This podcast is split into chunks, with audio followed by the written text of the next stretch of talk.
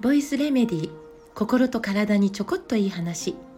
元看護師ホメオパス井上真由美です。このチャンネルでは心と体にちょこっといい話を曜日別にテーマを決めてお届けしたいと思っています。ですが今回は、えー、まだ自己紹介をしてないのでちょっと、えー、私自身のことについてお話ししてみたいなと思っています、えー、福井県武生市で生まれて、え山口県防府市で育ちました。今は新潟県に住んでいます。元看護師で、え今は自然療法のホメオパシー。ホメオパシーというのは、えドイツ発祥の、え医学なんですが、約250年ぐらい前にドイツで生まれた、えー、療法になります、えー、このホメオパシーを、えー、勉強してそして、え日本での認定資格を取ってホメオパスとして、え活動をして今年で22年目になります。看護師時代は実は、え私はそのほとんどを子ども対象の、え臨床にいたんです。子ども病院だったりあるいは大学病院等あったんですけどそこも小児科とか。なので、えー、臨床経験のほとんどは、えー、子どもたちになるんですね。えー、私が勤めていた、まあ、子ども病院なんですけど地元の病院ではどうにもならないような子どもたちが当時子ども病院も、えー、日本にはまあなかったので、まあ、そこに全国からえー、地元の病院ではのどうにもならないような子どもたちが、えー、集まってきてる、まあ、重症度の高い子どもたちが、えー、入院している病院だったんです。子どもなので助けたい。なので、え最先端の治療が行われていました。最先端の治療最先端の医学っていうのは、え大人でも悲鳴を上げるようなことがあるぐらいえ、しんどいことの方が多いです。子供だったらしんどくないってそんなことないですよね。子供でも、えー、しんどい治療が検査も含め、えー、毎日毎日行われている場所だったんです。私は看護師になるまではうん健康というのは私たちのような国家資格を持った医師や看護師や薬剤師やそういう人たちがちゃんと管理コントロールして導いてあげることで人々は健康というものを維持できるものなのだっていうちょっと高飛車な感じで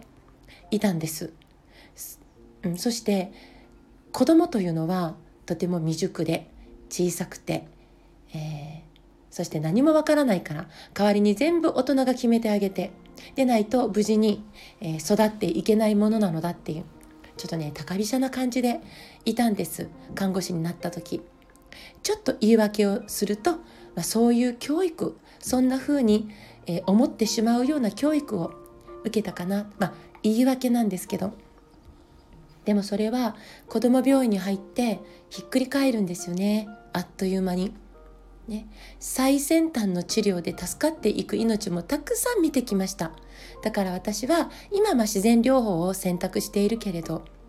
現代学反対派とか、えー、嫌いとかなんかダメだとかなんかそういうのでは全くないです。私自身、えー、信頼しているところもあるし本当にあの手を組んで一緒にやっていく、えー、医学のチームとしてね、えそんな風に、えこれからも付き合っていけたらいいなと心から思っているので。でも一方で、えどんな最先端今これが一番えー、効果が上がるであろうと思われるような最先端の治療をもってしても助からない命もたくさん見てきたんです。目の前で子供が死ぬって、まあ、すごいことでした当時の私にとって、まあ、今ももちろんそうなんですけれど。子供は元気で当たり前だって、えー、この私が学んできた医学というものの力で子供はみんな元気になって生きていくものなんだ。みたいな気持ちでいましたので目の前で子供が死ぬってすごいことだったんです。でも、えーと、その子供たちが、えー、その死までの生きるという姿を通して私たくさんのことを教えてもらったんですよね。私が何か、えー、助けてあげるんだ、えー、支えてあげるんだ決めてあげるんだ守ってあげるんだ大人だからみたいな、えー、私を逆にうんいろんな意味で助けてくれて教えてくれて鍛えてくれて、えー、それは子どもたちの方だったなって思います。子ども病院の経験で私親がどれほど子供を愛してるかってこと本当に教えてもらったけど子供たちねえーと、間もなく来るであろう死というものに向き合いながら子供ってねちゃんと自分の感性というか感覚というか本能というかで誰が教えなくても自分の命の時間のその限界というかそれをなんかこう分かっていたような気がします。このしんどい治療を乗り越えて自分の命の時間が続くのかそれともどうもうダメなのかダメなのかというか今回はね、えー、それを子供なりになんかちゃんと分かっていたような気がします。それでも子供はなんかね頑張り抜くんですけどなんでそんなことができたかって言ったらもうね子供はお母さんが大好きでしただから私親がどれほど子供を愛しているかっていうこともいっぱい教えてもらったけどそれ以上に以上にって言ったらなんかもう叱られるかもしれないんですけど子供はお母さんが大好きでした。大好き。だから1秒でも長く生きててほしいと願うお母さんの気持ちに子供は最後の最後まで、えー、答えてあげたいっていう本当に優しい、えー、勇気と覚悟でなんかねもう精一杯に生き抜いてたなって治療も受け受けながらねそしてその限りある時間をお母さんに「お母さん大好きだよ」「お母さんありがとう」「お母さん愛してるよ」それを本当に伝え続けてた。そしていよいよの時が近づいてくると子どもたちの口から、えー、出てくる言葉は「お母さんごめんね」だったんです。なんかこの病気になった。そしてまあ治せなかった。そして間もなく寂しい思いさせちゃうね。そんなこと全部含まれてるのかな。って思うような、えー、お母さんごめんね。っていう言葉が子どもたちの口から出てきた。それを聞いた時に私たち大人の方が、えー、私たち看護師とかがねああこの子もうすぐなんかな。って教えてもらってるようななんかねそんな、えー、経験を積ませてもらったんです。なんかねきれい事をこうペラペラ喋りたいつもりは全くないんです。子供の死をきれい事にしてなんか、えー、話したいとかそういうつもりは全くない。ただ正直なその時の私の、えー、もう葛藤するような何、うん、て言うかなえー、絞り切るような、えー、切ない毎日の中で私は本当にへっぽこナースだったんですけど今その頃のことを思い出してもやっぱり子どもたちから教えてもらったことがいっぱいでその教えてもらったことを土台にしてそれが私の死生観の土台となっていてそして今日今私は元看護師としてそしてホメオパスという医療従事者として今日生きれてるんだなって思ってます。なので今日生きてることって当たり前じゃないな。小さな命を見送らせてもらって何人も何人も今日生きてることって本当に当たり前のことじゃない。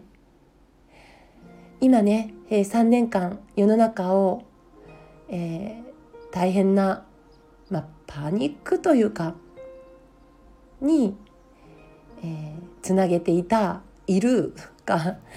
えー、病原性微生物ありますけど病原性微生物だけが私たちの寿命を握ってないから本当に、えー、年齢の大きい順に旅立つという約束もなく本当に明日死ぬかもよいやいや今日かもよ、え、そんな今を生きてます。だから今生きてるって本当に当たり前のことじゃなくってかけがえがないから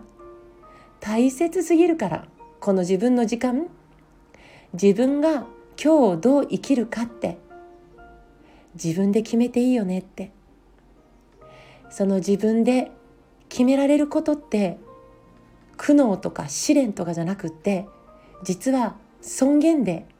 あるし幸せなんだよね。っていうことを何かの形で私は伝え続けたいなって思ってるんです。自分の限りある時間だから。だからみんなが言ってるから。みんながやってるから。テレビが言ってたから。肩書きのなんかすごい人が言ってるから。なんかそういうことだけで自分で考えずに今日というかけがえのない時間を決めてしまうのはもったいない。もしそれのその選択が間違ってたらあの人のせいだテレビで言ってたのに騙されたみたいな、えー、そんな人生もつまらないというか。なのでいろんな人たちの話は参考にできる。だけどそれだけじゃなくて自分からもアクションを起こして学びに行く。私が聞いたテレビで知ったこの情報は他の人たちはどんな風に受け止めてるんだろう。どんな角度で見てもこのテレビで言ってたこの話っていうのはしっくりくる内容なのかな。ということについて自ら、えー、学ぶっていうね情報を集めてみるっていうそういう行動が取れたらいいな。そしていろんな人たちがいろんなことを言うかもしれないけど最後の答えは自分自身にちゃんと問い合わせて自分の内側から引っ張り上げること。そんなことを積み上げて生きていけたらなんか自分らしいかなって。それで失敗するかもしれない。ああやっぱり違ったかって。でもその失敗は誰かのせいにする必要はなくそして、えー、いつか自分の人生の成長にもなるしいつかネタとして誰かに話して聞かせてあげられる日がきっと来る。だから失敗することもネタ作りよね。失敗していいんだよこんな風にね。そんな姿も子供たちに見せていけたらいいですね。ああ大人も失敗するのか。そうだよ。って。でも失敗した時にはねこんな風に助けてって言って友達が仲間が、えー、助けてくれるよ。立ち上がり方を教えてくれるよ。手を差し伸べてくれるよ。そんなずっこけた姿もそして立ち上がっていく姿も丸ごと子どもたちに見せていけたらいいな。だから安心して失敗していいんだよって。大人は子供が成功するために存在するんじゃなくて私は失敗した時のために存在しているのが大人なんかなって思うから。子供が失敗した時に待ってました。これって出番かなって、えー、軽やかに、えー、行動を取れるように自分自身も失敗を恐れずに自分の内側から決めて、えー、自分の人生を作っていける、えー、私もまだ道の途中だけどそんなことのお手伝いができたらいいなって思ってます。その自分の内側から引っ張り上げるためにその土台になるのは自分自身の死生観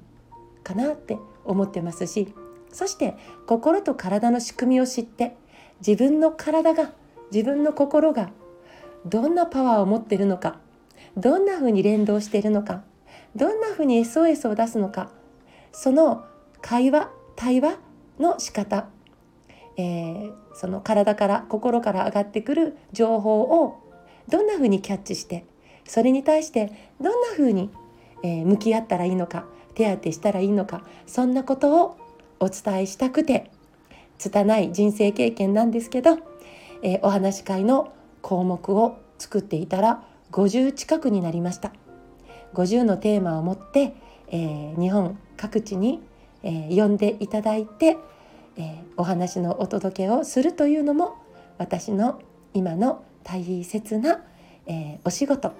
になっていて今私はそのことをとっても大好きだったりします。はい、そんな私は、えー、2人の娘の母親でもあり、えー、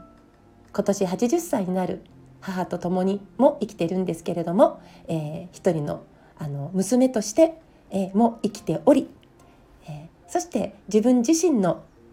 えー、順調な老いというものにも向き合いつつ私は日の絵馬生まれなんですけどでも、えー、今私が生かしてもらっている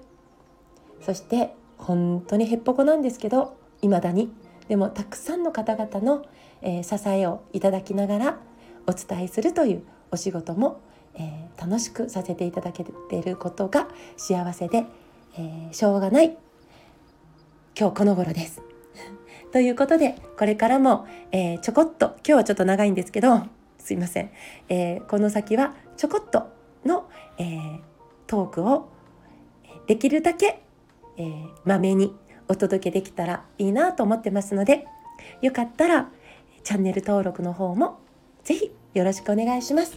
じゃあ今日はこれで終わりにしたいと思います。